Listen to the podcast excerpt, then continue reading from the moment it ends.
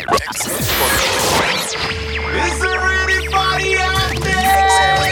Podcast. Excel Podcast. Podcast. Facebook, DJ Mallorca Lee. You're listening to Mallorca Lee's Excel podcast. Hi, and welcome to another episode of my Excel podcast. This guest is one of my favourite producers, I'd got to say, and responsible for some of my favourite tracks. Not to be mixed up with Force Mass Motion, Mike Wells.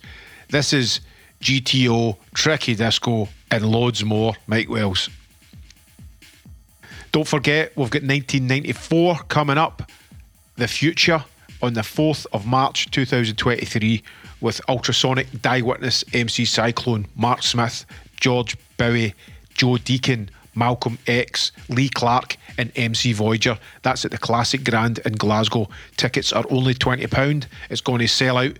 Be there and help us celebrate 10 amazing years of old school rave reunions with 1994. Now, on with the show and Mike's journey through music. Excel Podcast. Can you see me okay on the screen and all that? Yeah. Perfect, yeah. It's okay. Yeah, yeah, excellent. Thanks very much for taking the time to talk to us. Where, where are you? Sunny. Sunny Glasgow. It Looks nice there, is it? Well, we've got a bit of sun for now. I don't know how long it'll last. Where in the world are you? I'm in Spain. Oh, wow. How long Yeah. you been living over there? 15 years now. Oh, brilliant. Yeah, yeah. Well, we're. I was in the middle of London, and I was just got too much then, too crazy. So, Yeah. I mean, this, this countryside here. Ah, So, uh, yeah. Especially with the, all with all this craziness at the moment, it was quite a good move, you know. yeah, definitely. Uh, I'm sort of outside the city of Glasgow and, and kind of the country, but away from the busyness. But, you know, and it's kind of Uh-huh. good, like you're saying, when you get a bit of space about you during these times. And if you want to get crazy, you can you can go into the city if you want to. Yeah. Yeah, it's better. And it's a train or a taxi home. Oh yeah, okay, that's good. Yeah. Yeah, so you you at least away from the madness most of the time. Yes, trying. so, like, with this this podcast thing that I've been doing, I've managed to speak to quite a few people, and, and basically what I do is I just kind of start about your journey through music. You know, like basically in three parts, like we spoke about. You know, like when you first were aware at a young age of music, where in the world were you, and you know what kind of started your interest in music. Yeah. Well, I grew up in Merseyside, so the Beatles were part of the whole thing. Every, everyone, whether they were 90 or nine years old, were listening to the Beatles. So I guess that was the first thing that sort of focused on music. But I used to go out with my brother. He was a couple of years older than me. And they used to take me to parties in houses and things. And I think Motown and all that sort of music, James Brown, Motown, um, ska, reggae, all Yeah. that sort of music we used to listen to first of all. I mean, my, a lot of my school friends, they were listening to, I don't know, Neil Young, James Taylor, Joni Mitchell. So they were on that side of things. But I was, I was listening to more, yeah, dance-based music then, you know, ska, reggae, and, and Yeah. Motown. So that sort of thing, James Brown, you know, funk. So I think that was the first real music that got me interested in in sounds and atmospheres and things like that. Yeah. Now we'd, we'd we'd go to people's houses and switch all the lights off and listen to music and drink whiskey and you know as Yeah. you do. Yeah, just making your own sort of enter- entertainment with the music in the background there. Is the internet hanging? Yeah, Oh, that's a yeah. I shame. mean, it wasn't like organised spots. Yeah, just hanging out with friends. Yeah. Yeah. I'm just noticing there's a wee bit of a hang on the internet. Are you okay? Yeah. You hearing me okay? Yeah, fine. It just went a little bit glitchy then, but it's Yeah. okay. Yeah. So, I mean, what, what was there any sort of, we spoke about it, is there any sort of particular records from uh, your past when you, when you first sort of got interested in, oh, you know, there was a favourite song or you started thinking more about a love for music or there's more to this music than, you know, what all my friends are hearing kind of thing? Yeah, I think I'm not sure. I think we were all into music. My, some of my friends, I don't know whether they went on to make music or, or, or whatever, but we all loved the music in the same way. Um, and I never, I never really thought then I was going to, I was going to end up making music or sounds or anything. I was much more interested in going to art college and, and making art and visual art. So it, it wasn't something I thought, ah, I'm going to be a musician. I Yeah. sort of got into music later um, through making art, actually. Um, I, I was doing performance art and, and visual art. I needed I needed soundtracks to go with this what Ah, I was okay. doing.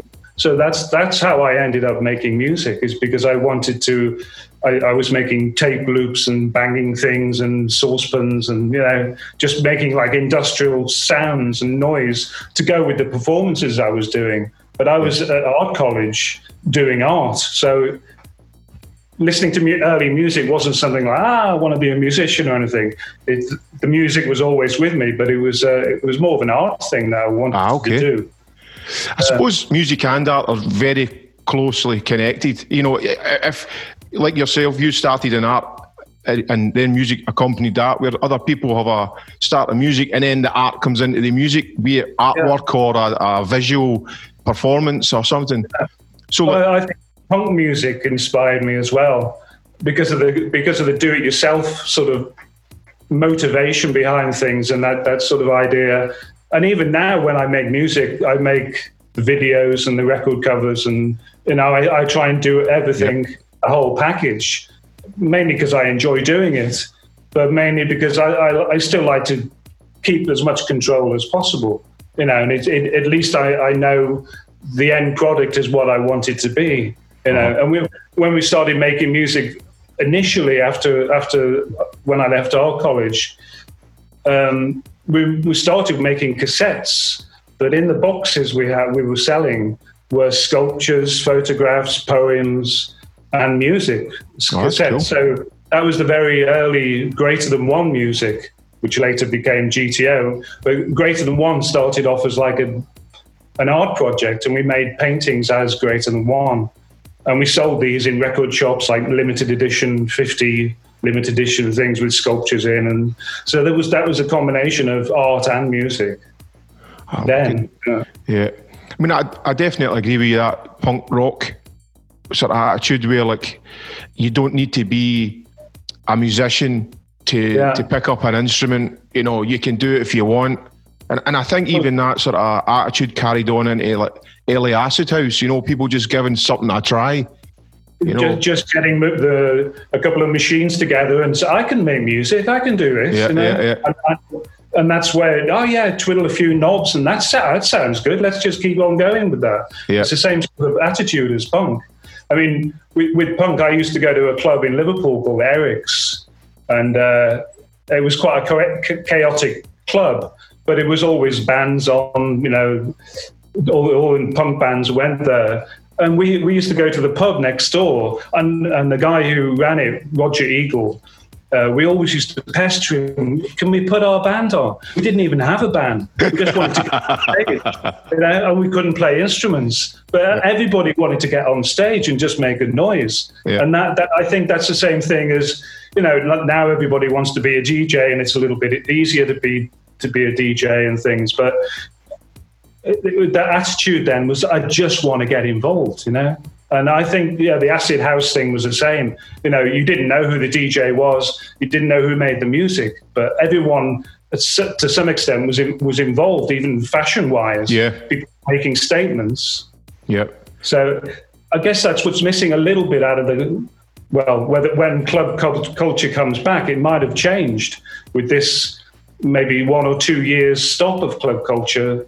Things will probably change now culturally in that scene Yeah. because there will, there will be illegal raves and there will be things that go beyond the authority. So a whole new culture will actually come out of Yeah. the situation we're in now. Maybe a new type of music, a new form of music will come out of it because that's the way things that's the way things move.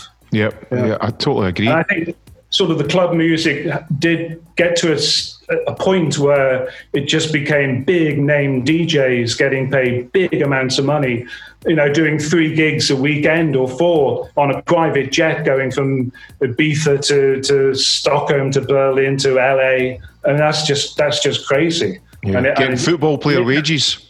Yeah, yeah, and it got out of hand. I think you know, Yep. and yeah, the, the, they can they can charge those wages because they they had a public who were prepared to go there. I mean, if you look at those big Tomorrowland festivals and things, I mean, they got four days of 100, 200,000 people or something. I mean, Yeah. I think that to me, that's not that's not what the scene's about or the music's about. You know, I, I, I like the intimate clubs and I like the the contact with people. Yep. I mean, see, So- going going back to what you were saying about like it was art that sort of led you into music. Was going to art school was that quite a sort of a, not a risky thing, but was that quite a, a defiant thing when when maybe everyone around you's you know, uh, you know, just from my own experience, you're encouraged to get a trade behind you or get a proper job and all that. Was was you encouraged to go to art school? Did you your parents behind you, or Yeah, my mum was behind me. My dad, I think, a bit more. They supported me. I mean, uh, my dad worked on the on the docks on the sea. He had a job in the in the docks as uh, maybe a draftsman or something like that. So when I when I wanted to go to art college, they thought, oh well, you know, that's good. You can become a draftsman in the in the uh, the dock authority or something like that. yeah, yeah. So, yeah, they encouraged me. And it was, for me, it was such an exciting time, especially when I was at college in London. So, yeah, we were just running around London all night and then working in the college all day. And it was, yeah, it was stimulating. Other Yeah. people, you, you learned about their music and their styles and things. And, yeah, one or two friends. I had a friend who was very good um, uh, friends with Throbbing Gristle. Uh, so he turned me on to their music. So we used to go to all the Throbbing Gristle concerts and Psychic TV after that. And uh, that was a b- big influence on me as well, that sort of music, industrial music. yeah. And what, uh, what sort of year was yeah. that, Michael? What what sort of year? That was uh, uh, 80s or so, 80s. What was that? Yeah, 83s or something Yeah, like yeah. that. Yeah. yeah. So, so, So yeah, that was a great. And we so we saw all those sort of industrial bands, Test Department, Einstürzende Neubauten, and you know all that stuff that was going around London at the time, and we were sort of. Yeah, that, that was a big influence on the music, and that's I started out making sort of industrial type of music, noise music, experimental music, lots of Yeah. sampling and things. And uh, yeah, again, that was not really thinking about a direction of what t- type of music I was going to make. It was just all, well, let's just turn it on and see what happens and make tape loops and s- before Yeah. before the sampling. so like you were then, saying, it was more a when- performance piece. Yeah, yeah, yeah. Yeah, So- sort of wrapping yourself up and that sort of thing. I mean, I mean that that sort of scene. Would you say that was kind of like one of the precursors before, obviously, electronic music sort of really developed? And was it more like rock based? Was there was there synthesizers involved, or was it more just Yeah. to make a noise? They were, well, Throbbing Gristle definitely were a techno synth uh, group. They they used lots of synthesizers, and their sounds were, had some sequences in them and things. So I'd definitely say there was techno in that. Uh-huh. But the interesting thing is that at the time afterwards, then came the acid house, and the, the two for me merged, and that's when we started making dance-based club music, really. And beforehand, we as Greater Than One, we recorded with a, um, an industrial label called Wax Trax in Chicago. And they put out like Front 242 and Laibach and Skinny Puppy and KMFDM and Thrill Kill Kult, all those sort of industrial rock bands. Yeah. But they were still synth based as well. And so there was a, a crossover between those those types of music. And so I think we took our influences from industrial music and put them into the dance music. Yeah. And I think you can hear the- there's still an edge to some of the early music, um, even like GTO early music.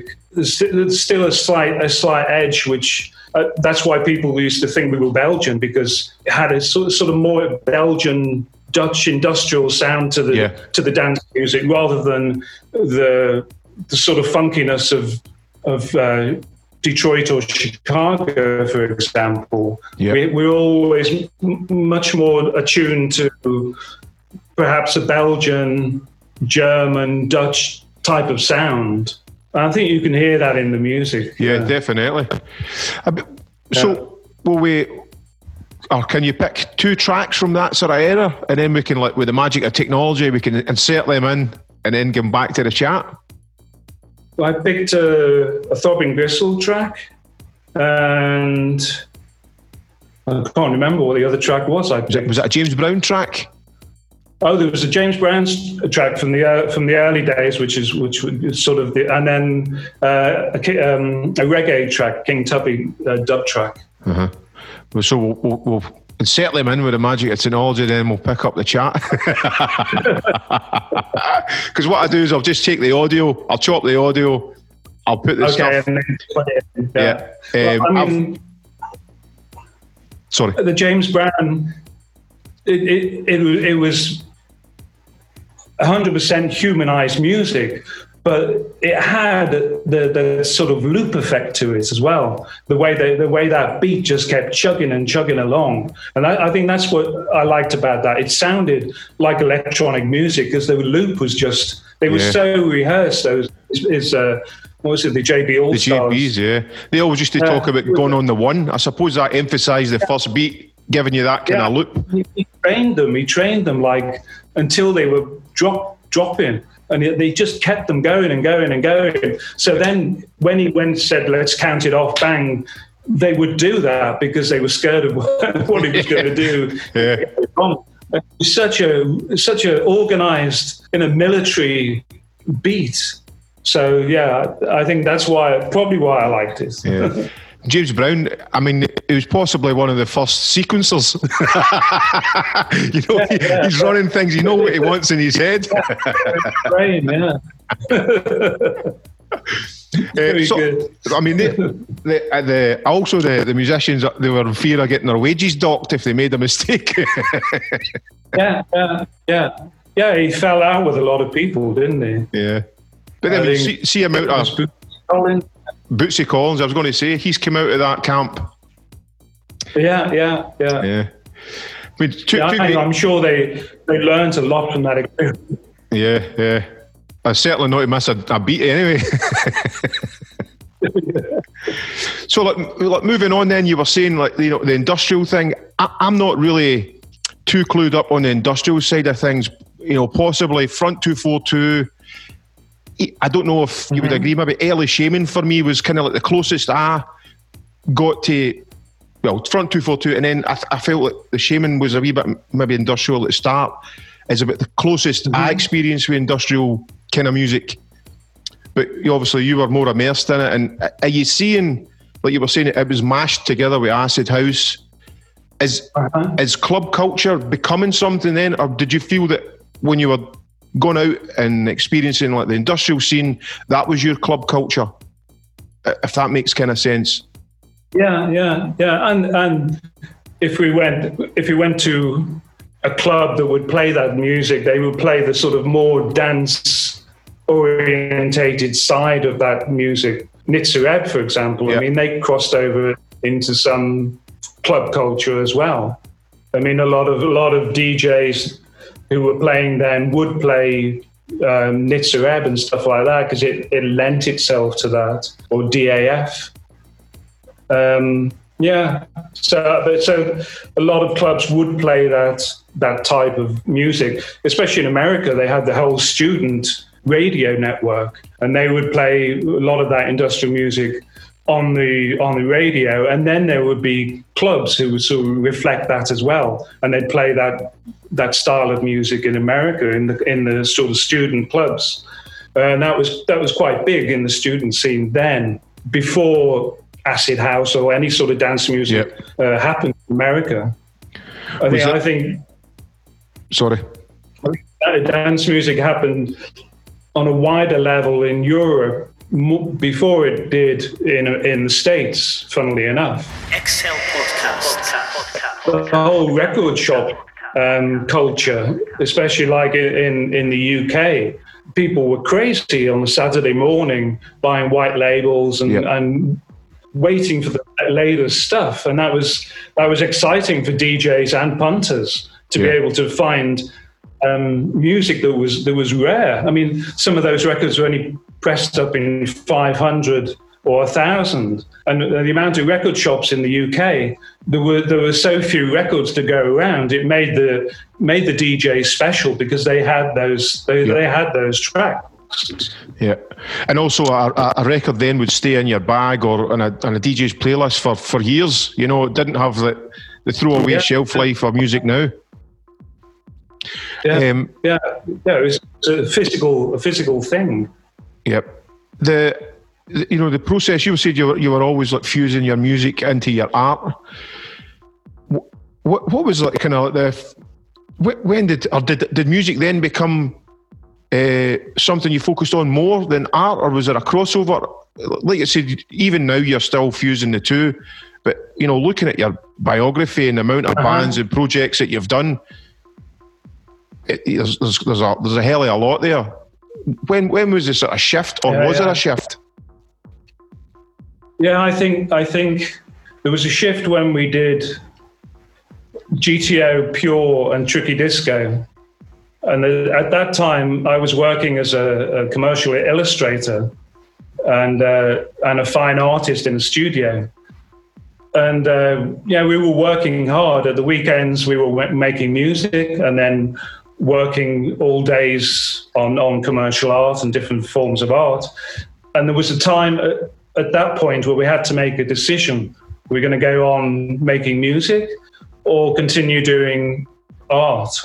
And uh, I th- I made a decision. I had to go. I had to do a map a map of London. There was a big illustrator. It was quite a big job for a company for there was a to go on the underground or something. And the, the client was being such a pain in the ass that I, I went into the meeting.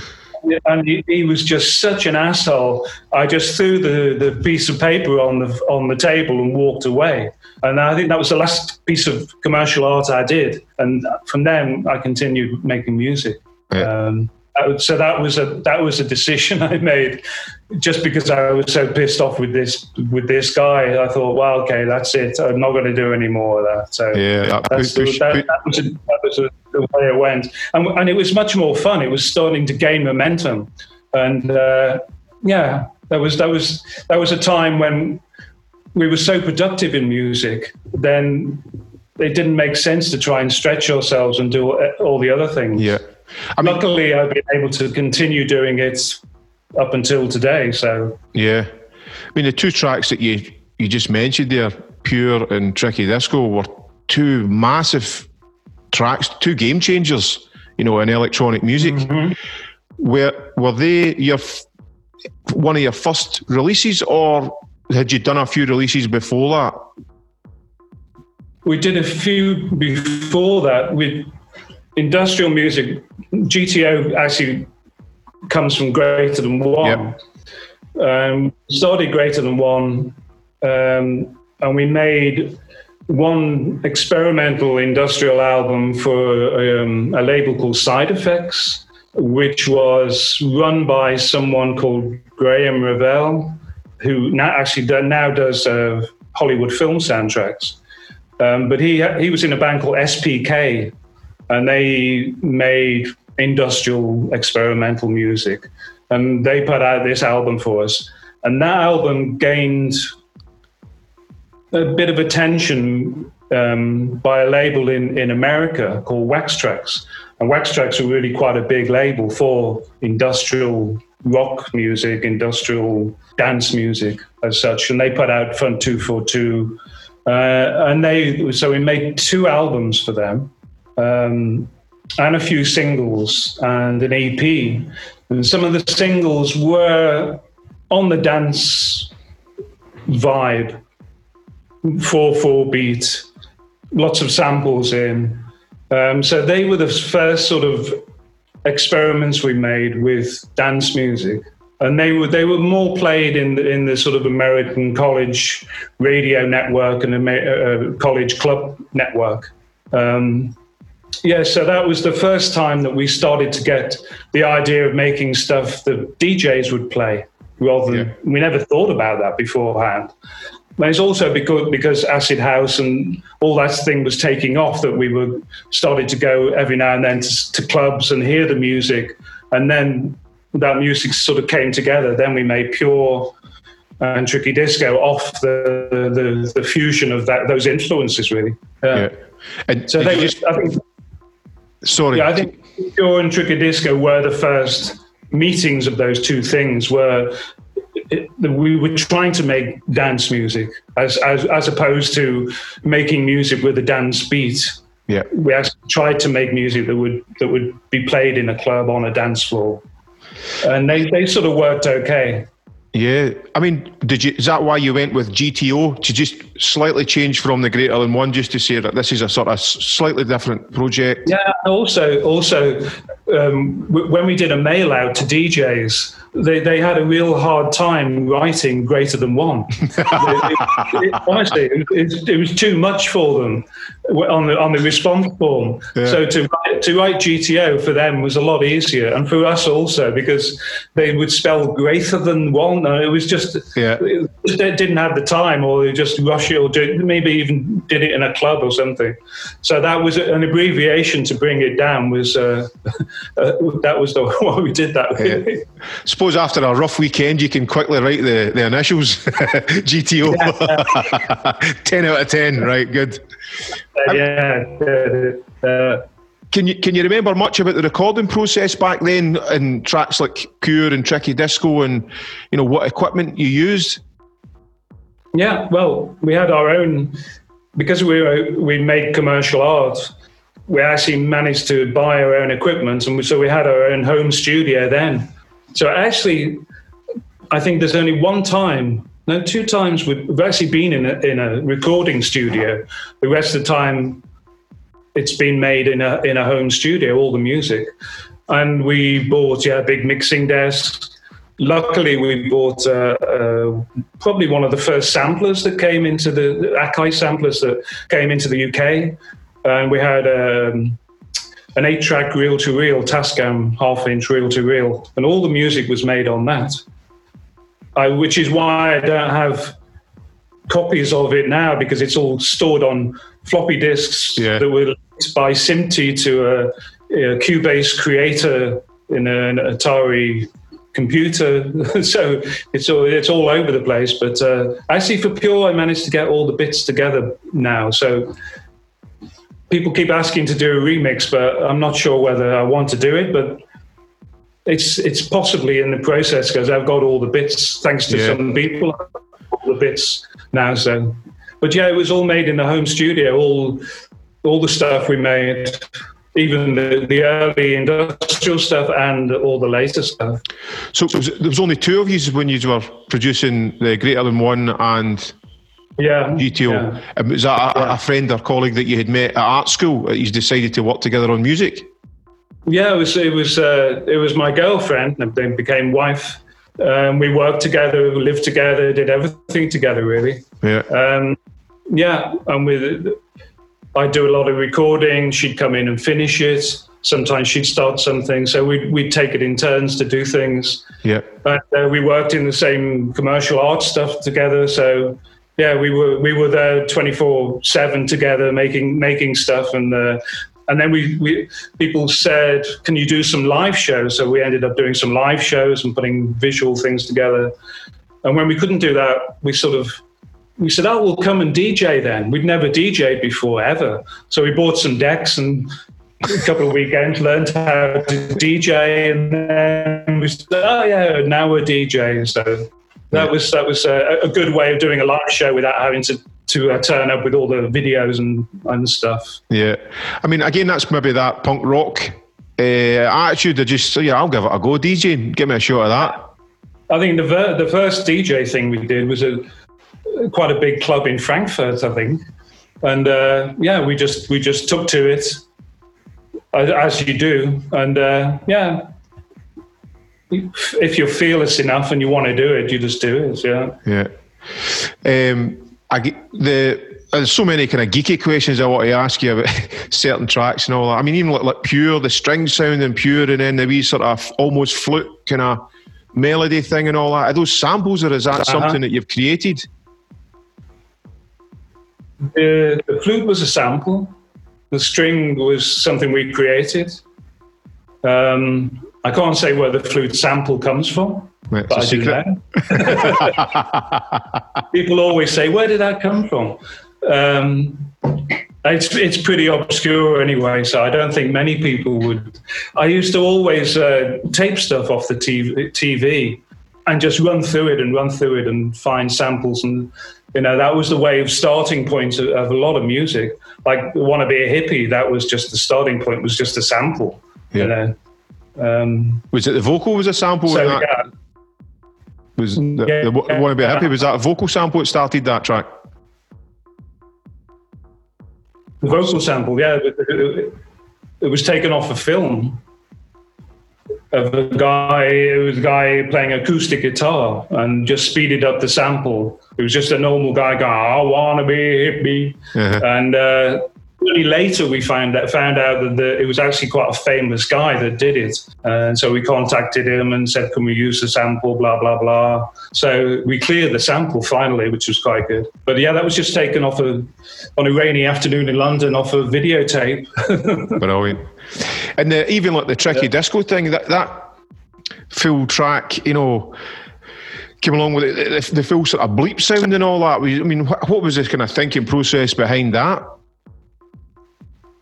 Um, well, we we we we'd signed Pure to a label in Holland called Go Bang, and when we went over there, we went to a few a few clubs in Amsterdam and heard all this music. And I think at the time it was 808 State, Pacific State, and that sort of sound. Um, and they were playing, yeah, I think Go Go Bang had also just just done techno trance, uh, yeah, Yeah.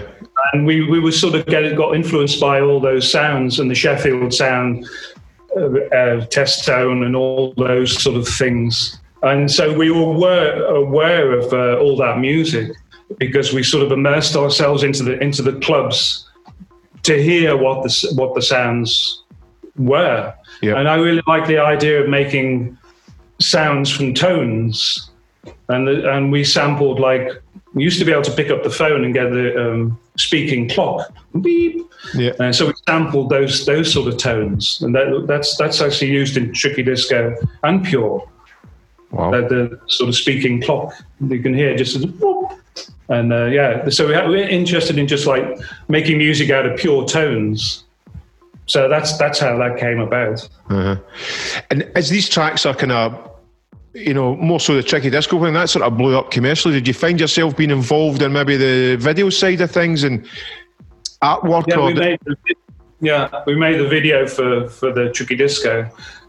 Uh, we called up some companies and got some stock footage, and then uh, filmed some stuff in our garden in London, and that was in there. it was funny because it was on top of the pops, and we made a little robot animation, and they was ah look, that's our garden on top of the pops, and that was like, Very thankfully, we didn't have to go on top of the pops. But uh, yeah, it was quite. It was interesting at that time. It was it was such a bit, but it wa- was it was faceless techno music. So nobody really were interested in the people behind it. It was the track that was the thing. Uh, I, I quite liked that. It was uh, the track was famous, not us, Mm-hmm. and and it was the music that was doing the, the work and so yeah that was it was quite nice about that and it still is really i mean i can you know i'm not a famous person so i can still make music on on lots of different levels no one's ever bothered me for that reason. So Yeah. that, that I like. Do you? Then what's the reason behind having so many aliases and different projects? Is it just you want different pigeonholes for different music or different frames of mind? Or it was a I think it's a twofold thing. It was it, one, it was practical because some people would say, uh, "Can you make a, a, a project for us?" I think XL Records said, "Can you can you do something for us?" We said, "Oh yeah, we'd love to, but you know we, we do Tricky Disco with Warp and we do GTO with these people, and then so we made up a new name just because it, it, it was practical, really, to do so. And then, yeah, it's it, it also suited the type of music, like Church of Ecstasy was hard, abrasive acid, yeah, and that that sort of. You know, it helped us to sort of pigeonhole it as well to some extent, but it, it was yeah, it, it was half half of it was a practical reason as well, really. yeah, Excel Podcast. Podcast. what would you say would be your first big commercial success? Would that have been Tricky Disco? When it, was that the one that really blew up for you? Yeah, well, the funny thing is, Tricky Disco and Pure were out at the same time. Um, Wow. Um, Tricky Disco got higher in the in the top forty, but there was a problem with Pure because the record label in Holland, that we signed it then to Cool Tempo Records, Pure, and. Cool Tempo Records were about to build it up to release, but they were still getting white labels coming from Holland Ah. into all the record shops, and that that killed a lot of the momentum of the sales because they kept, they just kept. and we- we were phoning up saying, "Can you stop selling these things? We've signed it now to another label. You know, you're part of this, so." It, it, you're only hurting yourself if you keep selling it. But you know, in those days, I don't know, distributors wanted to sell things, people wanted to sell things. So whatever happened, uh, and the, the white labels just kept flooding and flooding and flooding. And by the time it was released on Cool Tempo, there wasn't that, you know, midweek sales impact that, that, that, that they normally would have got. So that was that was a bit of a shame, but it's, uh, so so it sold. I, I say it probably sold the same amount as Tricky Disco, but not on that commercial level. Yeah, for obviously because white labels will not get the barcodes and it's not getting scanned and Yeah, yeah. And in those days, it was just purely sales. It didn't include radio play or anything like that. So Yeah.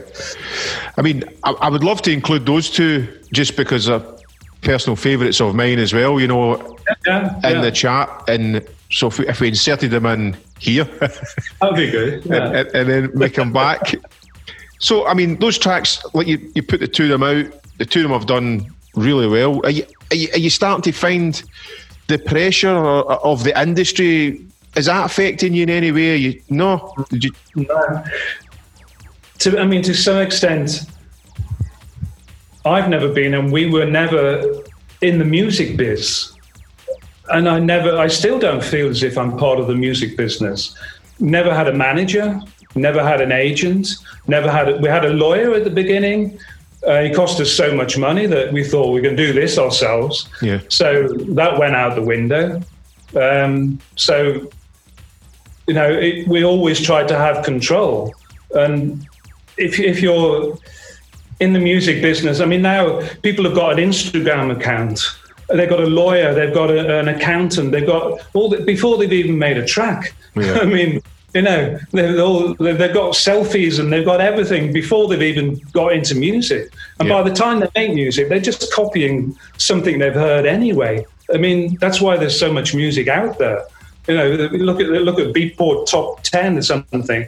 The whole, most of it sounds the same. The same programs, the same kick drums, the same. You know, there's, there's not that innovation. People Yeah. people would rather get famous before they even make anything or do anything. So, yeah, I never felt part of the music business, and and in that way we could always make it on a friendly level. Like when we made music with uh, Rising High, it was only because we met Caspar Pound and and his crew, and they they were such friendly, nice people, and we, we were happy to make music with them. And that's the way, you know, like with Warp Records, we had to be involved with them because they were genuine people. So well, we always took it on a, on a people level, really. Yeah. Uh, and e- even now, if I, if I, if I don't like the people, I, I don't have to work with them. I'd, Yeah. I'd rather work with people I respect, like. Yeah, I, I totally agree with you. I, I don't know for me if it's, it's just the, the, longer I've been involved, it's more about working with the right people and enjoying the process of working with friends or, or like minded people. Because I think Yeah. the, the music business it, it's definitely two sided, isn't it? There's a music and then there's a business, you know. And, and if you get tied up with Yeah. business, your music suffers. If you focus too much on the music, somebody will come along and take advantage of your business side, you know. And, and it's really hard to juggle. But again, maybe it's that, again, harking back to that punk rock attitude of you're doing it all yourself and you don't need. It, you, you don't need to comply to the rules of you must have a manager, an agent, or I think And also, I, I don't think I can say I've never made music uh, to make money.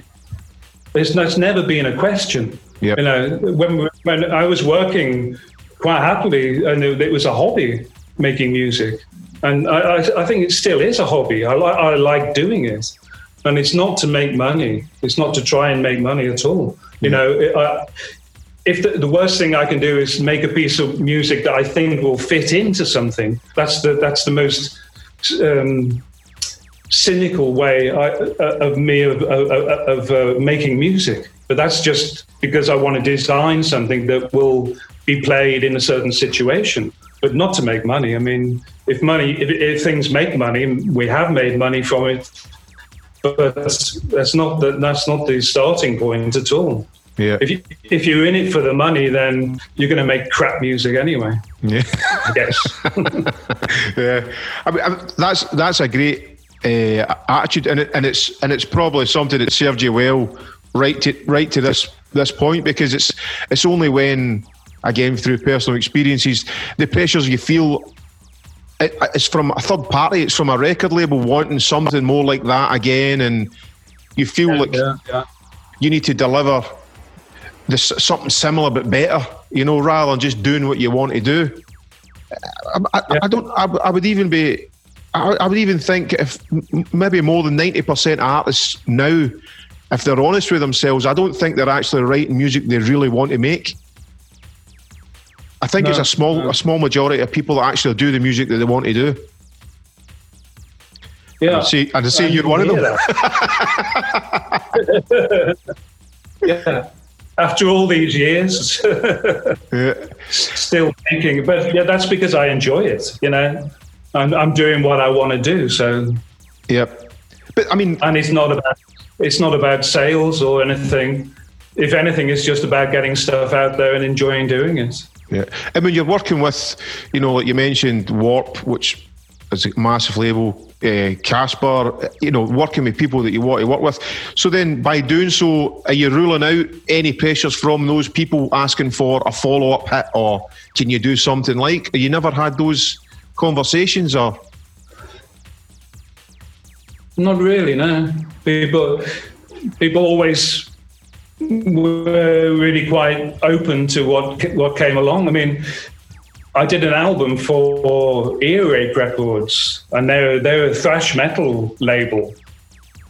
Um, and the guy running it wanted wanted me to do a hardcore type of type of style, but um, Lee had just died and I Want to Be a Hippie had just been a big hit, and I'd made some gabba, hardcore, techno type of things, and I really didn't want to make that type of music. So I made I made a, an album for him, uh, Signs of Chaos, but it's it's it's a dark album, and uh, that's the way I was thinking Yeah. and feeling. So I I couldn't make a a hardcore techno thing for him. It was it just didn't fit.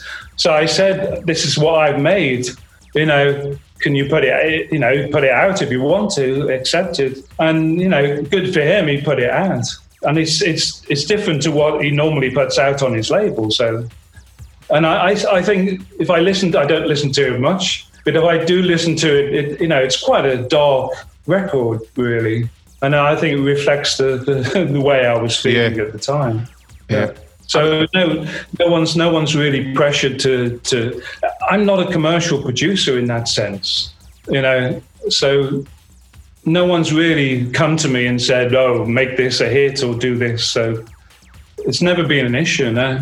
Yeah, I mean, the more I'm talking to you, I'm, I'm just the more I'm realizing, you know, I, I, the the art background and music, music really is an art form for you.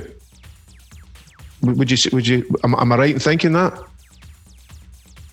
Well, I think so. Yeah. I mean, a great influence on me art-wise was was Dada and the and the cut up mm-hmm. of, of, of, of that movement, and I think music-wise, like with with sampling. I do the same. I, I layer things and sometimes start with a sample, sometimes not. But I, I never start music with a, with a, with a, for example, a lot of people think I've got this tune in my head, this bass line or something. I never do that. I've never done that. I never had a, a tune in my head ever. I start from a practical, I've got this sound and I'm going to build around it. And that's normally how I make the music. And that's a similar way to the way I used to make or still do make pictures by cut up, cutting, cutting up, pasting in, in a visual sampling way. So there's a s for me, there is a similarity between those those two things, visual art and the sound. Mm-hmm. So I wouldn't go as far. I mean, when we st- when we started out, we would we would try and play the art card to like NME, and they they hated they hated it. They didn't want to hear the word art and music together. They just they just didn't want to know. And most of these kids were like suburban kids who wanted to be urban kids. Yeah. And to them, art, art was just the wrong word. And we met some of these people who wrote for NME, and, and they just didn't want to know about art. And you know, eventually we, we got the message that it's it's not a good idea to shout too much about art because it, it still it still sort of offends people. You hmm. know, they think, oh, that's a you know a privileged hoity-toity type of thing or whatever, and Yeah. they really don't want to know about it. So. I think I've learned over the years not to not to shout too much about it to to me. Although people are a lot more open now. Yeah, In those days, if you talked about art and tricky disco in the same in the same sentence, then it was like, that. I um the. I mean, I, I, I, I don't know. You know, when you'd mentioned um, Lee passing and stuff, and you, you produced this dark album. Had, had you had you even thought or contemplated maybe? you- Did you lost interest in music, or you know? my- uh, You can only you can talk. I did. Well, yeah, I- yeah, it must, yeah, must have been a Yeah, because the funny thing is, it, she died exactly the time that that uh, the "I Want to Be a Hippie" was was a hit. yeah. and you know the, the music we- not that uh, not that I want to be a hippie the the sort of version that came out and was on the radio was really representative of our music but you know we were part of we were part of it and that was just yeah a big a big hit and that that whole time for me it was uh, yeah difficult to deal with extremely Yeah. difficult to deal with and the you know, and to try and continue. So yeah, I did step back away from that after, I think after six months or a year. Then uh, the music I made was extremely gentle, extremely minimal.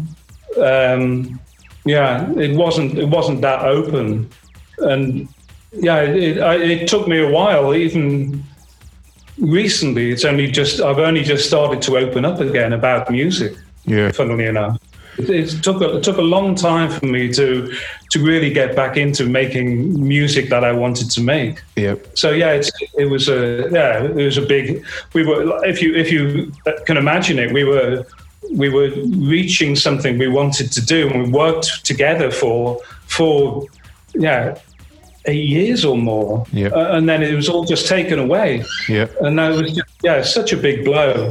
So yeah, not the most pleasant time. Yeah, I, I can only I can only imagine, Michael. I mean, even um, you know, as you're saying, this, the track's blown up. It's massive. If, if you're hearing it on the radio or whatever, it's a, a constant reminder of what what you've been through, what you're going through. It must have been a, a, a really Yeah, trying yeah. time.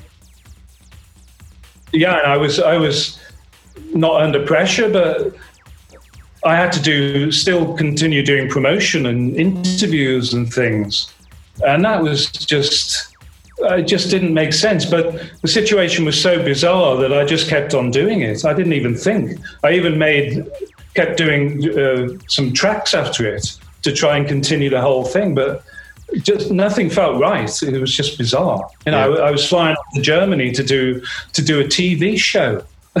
you know, and and, and we I, we just buried Lee. Uh, Yeah. It just didn't make sense. No, it was crazy. So I did it, and I continued doing it, but it wasn't. Uh, it wasn't something I. I, th- I think in hindsight, I probably would have just should have just cut off, but I kept on doing it for for her and for me, basically. I think.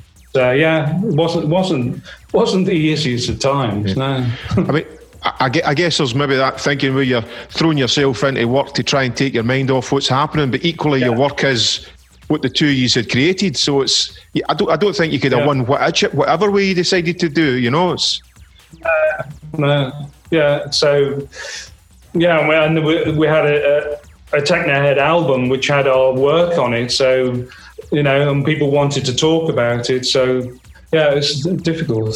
Yeah. No, not the best of times, I don't think, but it definitely affected. Yeah, up until I'd say up until now, recently, the, Yeah. the way I make music. Uh, it's only now I've, I've in the past maybe in the past two years I've found a, a freedom in making music again and really enjoying it more. yeah, And I think it shows the results. The results are better and the reactions are better. And Yeah. people seem to respond to the the music I'm making now uh, a, a, a lot better than I, I made a lot of not to say experimental music, but very very down tempo music over the over the past 10, 10 years or so, twenty years. And not much up tempo music, a couple of tracks, but only recently that I really got into making something with life and energy in it again. You know, I spent a long time playing golf, you know, and not making music at all. yeah. Just, just giving yourself a break from it. Well, I mean, I think Yeah, yeah, yeah. the the journey that you've been on, you know, you've you've just always do, done what you wanted to do, and I think, you know, Yeah. it, sh- it shows just over this conversation, you know. I Um, back then, when you're writing music to to now, is there certain pieces of equipment that you used back then that you're still using now, or has anything been with you all the time? Favorite bits of equipment?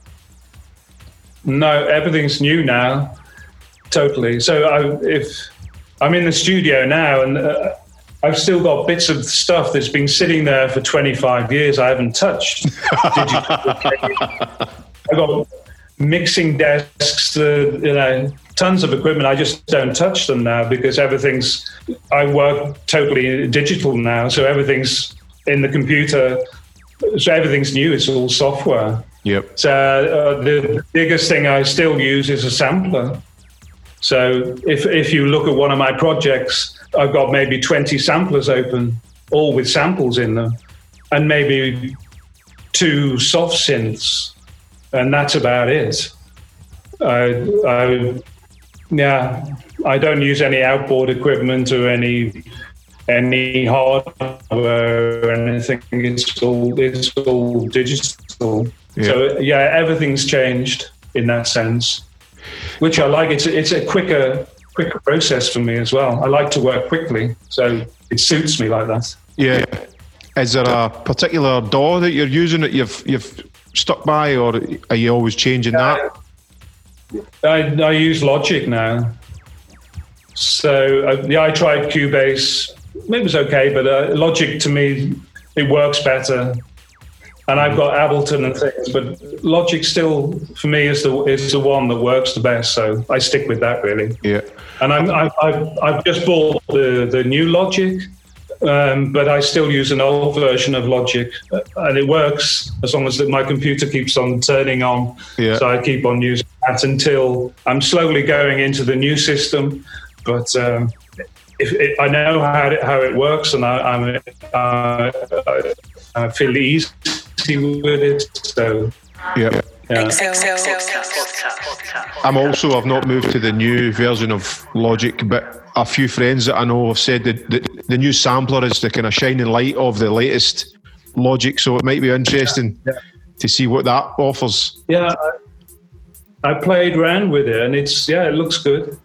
I mean, I, I use Kontakt as a sampler because it's such such an easy thing to use, and so yeah, I don't I don't think musical equipment should be complicated. I mean, we're not scientists. Yeah. So as long as you make noise with it quickly and, and without reading a manual, to me that's the best thing. And if I have to read a manual, then forget it. You know, I, I've bought some synths over the over the years. I just say I'm not even going to bother with this. Yeah. You know, not even not even try because you have to patch it and uh, that's not for me. You know, I, I want to load something up, start messing with it, and start getting into it, and it should be intuitive.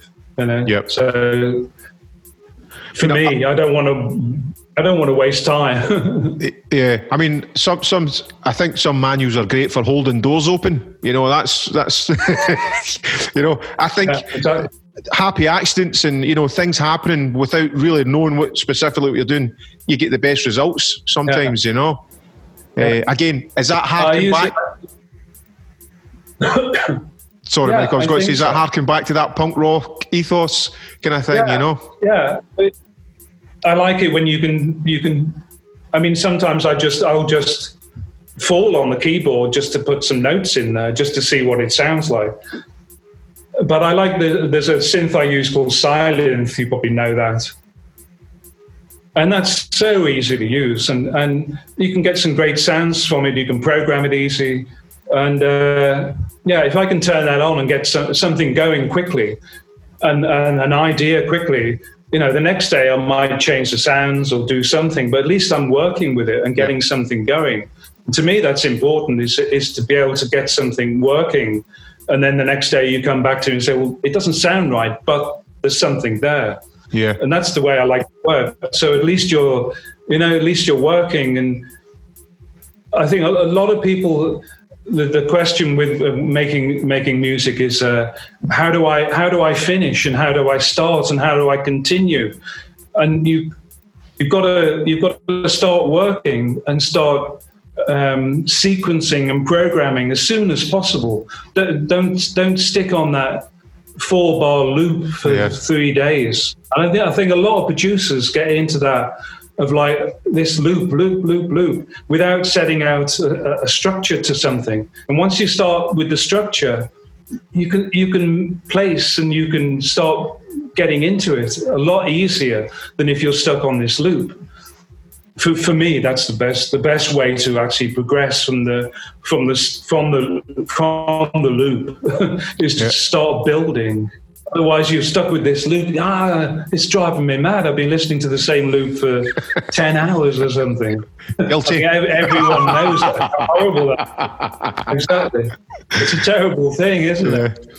I mean, the the sample quality and the sample libraries you can get your hands on now are unbelievable. You know, but do you still find yourself maybe trolling the internet for obscure samples, or are you, are you doing a bit of both? Yeah, a bit, bit of both. Yeah. Sometimes I'll use a, a sample as a starting point and then recreate it myself, or, or copy the notes or copy the structure, but with other sounds.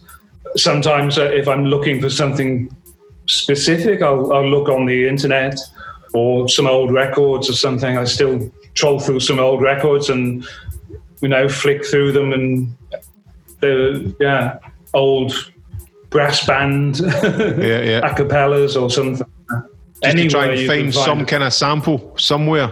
Yeah. The worst thing is if you know what you want, then you can't Yeah. and you can't find it. Then you then it takes you hours. And you oh, this is just driving me. But yeah, you it, then you, when you find it, you say, ah, it's, it fits. It fits. Yeah. So yeah, it's still it's still a nice part. Uh, I mean, when when I was an illustrator, and I, I was doing basically collage, I'd have on my desk I'd have boxes, and the boxes would be eyes, mouths, ears, faces, uh, which I'd cut out from books, magazines. I'd buy loads of books and cut out, and so I had um, a sample library of images where I could, where I for, for my collage. So it's the same with the music as well. If, if I have a, a, bank of things, vocals and certain sounds that at some point I know I can go back to and think, I'm sure there was a sound there that I could I could use, and I can go back to it and find it quite easily, Yeah. rather than trawling through too many things. Yeah, amazing. So, looking back and forward, is there any tracks in particular you're most proud of from your back catalogue? And then to sort of finish the show, can we play a couple of tracks that you where you're at right now? Um, Okay. Well, you said you wanted to play Pure and Tricky Disco, which is quite nice. So we can play those from the back. Um, recently, I just released. so, sorry, Michael. Are those f- personal favourites of yours? You know, they, they'll they'll have been slotted into the show already. I mean, are they, is there any ones in particular you're most proud of from your back cat, your vast back catalogue? I there's one track that I like, and and lots of people still like, and I, I it's um, a Technohead track, "The Passion," and I think it's it's not a hardcore track. It's it's a hard techno track, and it's got elements of I don't know trance, but not trance in that in the formal sense and uh, it's funny people still play it now and and it still sounds fresh Yeah. and i remember hearing it in clubs and it and it really still sounds yeah it still does the business if you if you like so that, that's that's quite if people haven't heard it maybe it's quite nice for them to hear that Yeah. If you're familiar with it yourself I, I, I know, you know, I know the names. It's not until I listen to these things I get, you know, obviously like pure tricky disco and uh, church exit. Straight away, I know the tracks. But again, it's such a vast catalogue. You've got to try and remember them all. But I'll definitely dig that one out for a listen, just because you, you you're particularly proud of it as well. Um, yeah yeah it just came into my head, you know, what the Technohead thing was like champion the sort of gabber sound and all that. What was it that, that attracted you to that? Again, I'm just imagining it's the industrial edge side of things and the, just that kind of raw. Is, did I answer my my own question there? I think, well, the thing is, at, at the time, the, the music biz uh, in the UK was was all a bit, all a bit fairy, fairy. I uh, don't know. Mu- techno music sort of was getting all a bit too melodic and a bit too Pete Tong or whatever. Yeah. And that, and suddenly this fresh sound of anger and energy came out, and and it, it was just fantastic, you know, and and it had humor, and it was just it was just energy, fresh, yeah. and. Started, when we started DJing with it, the response was fantastic. People loved it, and uh, we loved the music, and we wanted to get involved with it. And the funny thing is that going back to Go Bang records when we released Pure, the Dutch label, the A and R for Go Bang was also the A and R for Mokum Records, who- who were part of the whole Yeah. gabber thing. And so it wasn't hard for us to get in contact and say, we'd like to make a track for Mokum. We'd like to be involved in this this scene. You know, not that we made gabber as such, but hard techno, hardcore. And uh, that, so it was quite easy for us to get involved in that scene as well. And because initially, Lee was writing a, a column for DJ magazine, techno column, um, and we combined. Then we, we would get all the records sent to us as well. So we were privileged to hear all the records, and we'd go to the to the record shop and buy all the records, all the imports. So we were so involved in this hardcore scene and, and techno as well at the same time.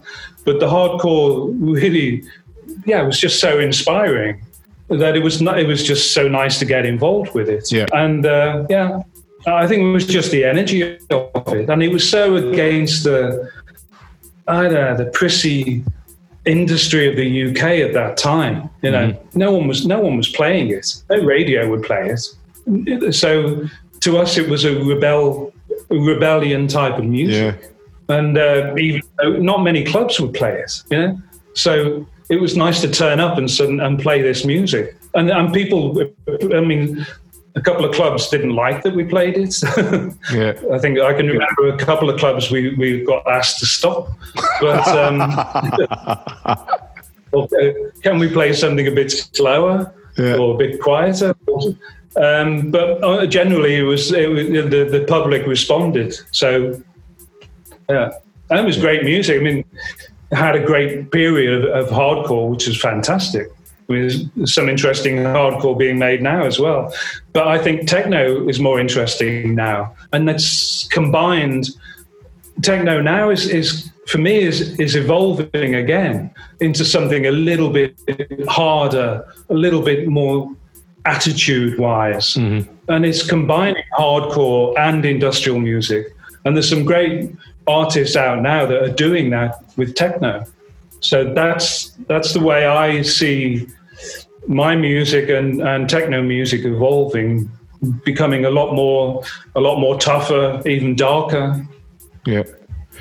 And another double question for you is you you mentioned who who's who's who you impressed with just now and who what artists impressed you in the dance scene back then? Ah, that's a difficult question. It's always difficult to say Yeah. who. Uh, Or if you can mention any that you enjoyed working alongside or you liked certain things that they've done or I know it is a hard question. Yeah, I mean, the people at Rising High. I mean, the, the, the output of Rising High Records was was fantastic. But equally, I mean, yeah, I mean, we we were on XL Records when the Prodigy were there, um, and they've been they. I mean, good luck to them. They've been fantastic. And they had a great career out of making the music they wanted to make as well. Yep. Um, there's just so many producers out there. I mean, uh, early, early Todd Terry. I mean, were influences to us. Um, I mean, and now there's so many producers. Um, uh, it's hard, to say. Yeah. You're right in what you're saying. I think I mean, I could I could probably run off this, but where do you start? Where do you start? yeah. Yeah. So, uh, is there any sort of your socials uh, the where people can get in touch with you or hear your new music? Is there any sort of sites or that you want to plug on this? Well, we've just managed to put all the back catalogue on Bandcamp. So all the older GTO, Tricky Disco, John and Julie, Church of Ecstasy, Greater Than One, and the newer projects um, that I've been doing are all mostly available there on Bandcamp now. So, which is Bandcamp's a fantastic thing because you can you can listen to the track. You can, if you don't want to buy it, you don't have to buy it. And, and you can. It's it's a great it's a great platform. I think you know you can listen to the whole track rather than just like the breakdown or something that you can listen to on some platforms. So it's yeah, it's a, it's a really and you're in touch with people. So you know, if people buy something, you know, you get an email saying who bought it. I mean, it's it's a fantastic thing. So I'd say Bandcamp was, was really quite a nice one of the platforms I, I like to use and I like to, to to direct people to because it's such a there's no pressure to buy anything. If you want to buy something, then fine. So um, and uh, going going back, I mean, I spent the last few years making lots of down tempo music as well, ambient music uh, uh, with my solo project. And I guess to finish, what would be nice is I've just recently released something with Lenny Dee's label called uh, um, Hard Electronic. That's the name of his label, which is a harder techno track. Um, but I've just released an album on, on Bandcamp on my own Dataflow label called Quiet Techno, which is quiet techno. So it's not club techno, it's techno to listen to in your living room or in a quiet situation. So I wanted to design something which was li- listening techno. So that's the two sides of what I've done recently. Oh, yeah. might be quite interesting for people to hear. So there's two sides of the one is the harder, more abrasive techno, and one is the quieter side of it. Yeah, that's a great way to, to end it. I mean, I, you know, Lenny's such a great guy as well. Um, you're obviously keeping in, in, in touch and working with people that you, you want to be involved with, uh, and and to, to, to showcase the two sides of things. This is there's a wee bit of a lag here with internet. Are you hearing me okay? Yeah, yeah, fine. Oh, uh, it's, it's it's strange how when it drops, you're you're wondering if you can be heard or if you're speaking or. Yeah, I think it's come back now. Is that Okay. right? Yeah, it's okay now. Yeah, but Michael, it's been absolutely fantastic chatting with you. It's been a, it's been incredible listening to your journey through music.